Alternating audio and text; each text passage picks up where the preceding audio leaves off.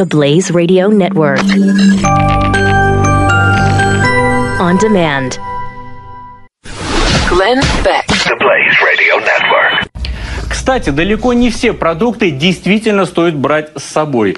Например, из круп дольше всех хранится This рис в среднем до is 8 what лет. the От Russian 3 до 7 people heard а after the UN vote yesterday. Довольно долго можно продержаться, разумеется, на мясных консервах. What is it хранятся до 5 that they're saying? Рыбные меньше, не более двух лет. Ну и, конечно, It's сложно обойтись stunning. без молока, хотя бы в сухом виде, а также сахара и But соли. let's start at the beginning. The UN Security Council was in full on stupid mode yesterday afternoon. For those who missed the broadcast, uh, here are the Cliffs notes. Uh, it went something like this The entire world, minus Russia, demanded action on Syria. Russia proceeded to claim false flags, then deny anything actually happened in the first place. If you're wondering, yes, the Russian ambassador kind of contradicted himself there, but hmm, screw it. It's Russia. They're going to deny their ambassador was even there. They'll, you know, leak bad Photoshop of him at a strip club with Steve, Steven Seagal and then sit back and laughs while uh, calling everybody a Russiaphobe. So, what really happened at the meeting yesterday? Well, yesterday, the U.S. proposed a resolution calling for international investigators to be given access to the site of the chemical attack. Russia, of course, proceeded to veto it. Russia then proceeded to offer a counter resolution calling for investigators of their own to, who would uh, then report their findings to Russia. So Russia said, no, no, no, you can trust us. We'll send Russians to investigate, and then they'll report to us, and then we'll tell you about that. Well, you can imagine how that went. That was a veto bonanza. It was well understood yesterday that this is now going to fall on the, the shoulders of America, as it always does for some reason. It was well understood yesterday that if no agreement was made at the UN, military strikes from the United States would be imminent. As the ambassadors left the room empty handed, a flurry of activity began. Airline companies operating in the Middle East received a request to change their routes for the next 48 hours. Flight trackers showed civilian aircraft all but stopped around Syria and parts of the Mediterranean. One hour after that, Russia began relocating their hardware and their planes and their helicopters from multiple military bases inside Syria. Reports began coming in that the Syrian military was digging in and preparing for a strike. Then everything went quiet last night. It's still quiet, but it's daytime. It's assumed that Russia had been given a short window to get their forces out of the line of fire, but in a very short time, U.S. ordnance could be falling and it would be too close to Russian soldiers. The Kremlin is taking this very seriously. Which leads us back to the audio we began with. What was it he was saying? What was it the Russian people were hearing? Last night on Russian state TV, the broadcaster began. He was warning of a nuclear war. They were broadcasting the details of what you needed to do in case of a nuclear war. They said, don't panic. However, this could be coming. And if we broadcast that missiles are headed our way and we are in a nuclear war, you make sure that you bring rice, oats, canned food, olive oil, sugar, and powdered milk to the closest bomb shelter near you.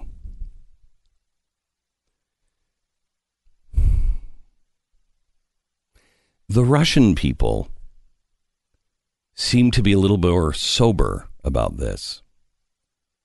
Most Americans don't even really understand how close we are. It's the opposite of the Cuban Missile Crisis. I remember my parents talking about the Cuban Missile Crisis and how the world sat on edge. Russia is sitting on edge.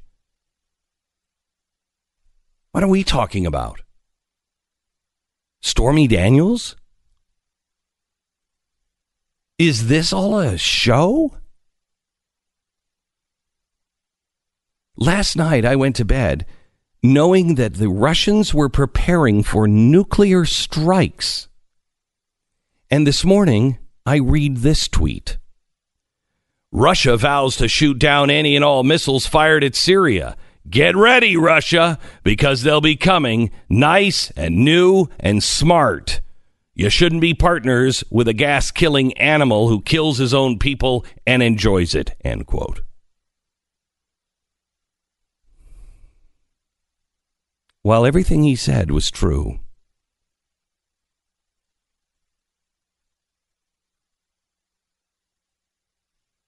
are there some things that should be taken a little more seriously? The sun goes down in a few hours in Syria. If a strike happens, it's going to come after the sun goes down. Yesterday afternoon, I I tweeted, "Pray for all those in harm's way."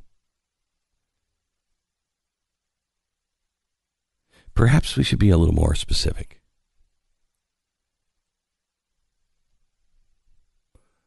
Pray for all of those in Syria. But I think those in harm's way live all over the world and in this country as well.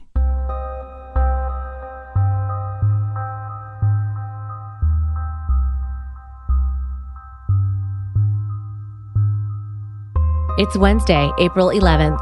This is the Glenn Beck Program.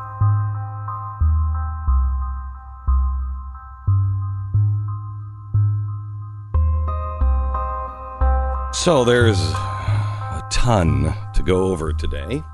Hello, Stu. How are you? Good. How are you? Mm, I'm good. Good. I mean, you know, it's a little disturbing to have the Russians on TV going, here's what you do in case of nuclear war. That's disturbing. It's also disturbing that I feel like every time we listen to clips from Russian state television, it sounds like another language in reverse. Have you noticed that? Play it again. Can you play that, Sarah? Can you? Кстати, далеко не все продукты действительно стоит брать с собой. Например, Yes, из it круп does. дольше всех And I think he was хранится talking рис. about subways. or Subway sandwiches. Yes. Six inch steak and cheese.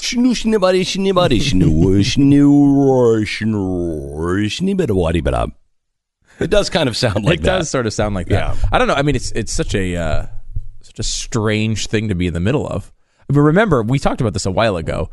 uh, everyone was talking for so many years about how soft Donald Trump was going to be on Russia, and how it was this big concern. And I, you know, we talked about it. Easily see it being the exact opposite, right? Like who? Yeah. he could be so tough on Russia that we wind up in a conflict with Russia. Uh, and you know, I don't. Hopefully, that uh, doesn't happen. Well, I, I, But- I mean, so far, I think we're doing the right thing. So far, we have to, we have to respond to chemical weapons being used. Do we not? Man, here's where my libertarian gets me in trouble. Yeah, I know. That's the, again, that's that is definitely falling in the category of world police. There's not a lot of uh, U.S. interests involved. Yeah, I, in that. I, I should say that the world needs to respond. The Yeah. United States shouldn't be the one always. The world needs to respond, especially their neighbors. And I, you know, I really, it really bothers me. What use is the UN? Oh, they're completely worthless Right. because it, Russia could just veto everything that they do. Correct. So I mean, uh, you know, there's there's no point really there. Uh, they're- They'll get some sort of coalition together, I think, uh, to support this in some uh, name only sort of way, as that usually is. But uh, I guess you could make the argument that we have to draw that red line that Obama drew and then erased on chemical weapons because if they become acceptable, they become something that rogue nations can use without punishment, rogue nations will start using them without punishment, and it could very well wind up being a long term downhill trajectory. Uh, but you know that it's a it's a long term argument. I don't think there's there's a huge amount of uh, U.S. interests that would be served by this.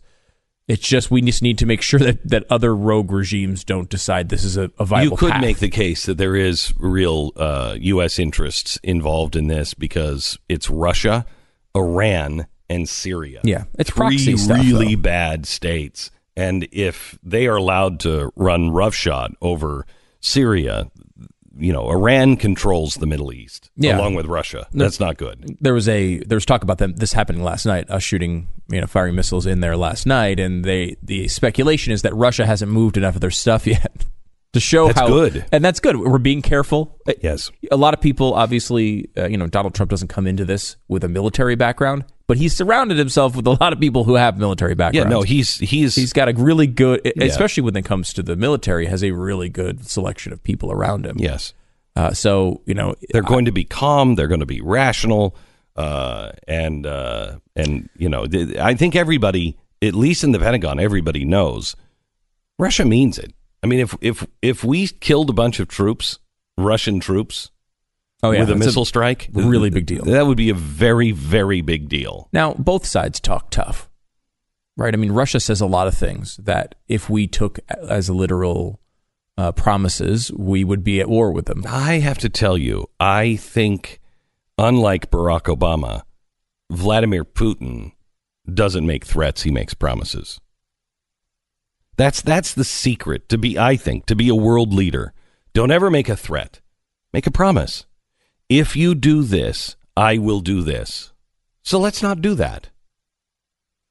You know, people who make threats, it, there's there's too much bluffing. So don't ever make a threat. Make a promise. I have I've done that in my career, and it has served me very well. Look, I, I, you know, uh, Glenn, we want you to do this job. Okay, well, I'll do that, but it'll take this. If you do these things, I will. If you don't do these things, I won't. And so the negotiations become very easy because you're never you're never threatening anything. You're just making a promise. Yeah, I'm in. It's going to require this, this, and this. Um, and then you don't have to worry about, you know, geez, should I ask for more or should I have, you know, should I have asked for less? No, you asked for what it took. What is it going to take? Look at that in, in Syria. What is it going to take? Stop using chemical weapons. And we won't do that. Yeah, kill your people the old-fashioned way, please. Yeah. Let's let's be civilized about this. Stab them, throw barrels out of helicopters at them, please. Uh, barrel bombs are completely fine. Let's make sure they die in conventional ways because we can't take you doing it in this new way. We want you to only murder your own civilians with barrels out of helicopters. It is weird, isn't it? It's a weird stance. I mean, obviously, there's a big picture in which if chemical weapons are used routinely in warfare, it could lead to a lot more death. But I mean, they've already Germany, murdered World hundreds of thousands of their civilians, and we act as if the next, you know, what is it, sixty here, Mm-hmm. 60 uh, is the thing that that's going to be this line. Well, you know, the other hundreds of thousands are dead. They're not any more alive than the people who died from chemical weapons. And I think there is a le- legitimate, this is a good test in some ways of the libertarian argument um, of not being involved in these things because there's not a, there's not an Im- immediate U.S. interest case per se. So what do you do? You're president of the United States, and I say, President Stu. Oh, good God, help us all. President Stu, do we strike or not? I, I mean, I think I, I, what I would like is to be there. There's a point of leadership, right? Where, which I would understand. We've talked about this with Obama of leading from behind. Wasn't is that the way he? That's not. That's not not the way you necessarily that. a way you want to do it. I think you'd want to to make it not just our responsibility. You know, if the, if we're gonna, and I think the strike is limited. Uh, and I, there's not really an easy way to go big, right? You're not looking to take this guy out, really. You're not looking to, to this is not a regime change operation. It's not even something that Trump is proposing. I think probably the road, and this is the same thing that that happened with Obama. Um, you know, there's there's a uh, there's a road here. Probably the way Trump is doing this, that is the right way, minus the tweets. I can tell you this: I'm not on Twitter telling Vladimir Putin to look out for missiles. I can tell you that. But I think the the short term uh, answer of a limited strike, ideally, with other countries involved in it. So it's not just us policing the world yet again. At least, you know, that's that's at least a step. What about you? Well, you don't just hit the music. What about you? Where's you? Where's President Glenn on this? I'm doing President- the right thing that you can just guess I agree with the right thing because I played music and it's time for commercial. President Glenn keeps his cards close to his vest. Glenn Beck. The Blaze Radio Network.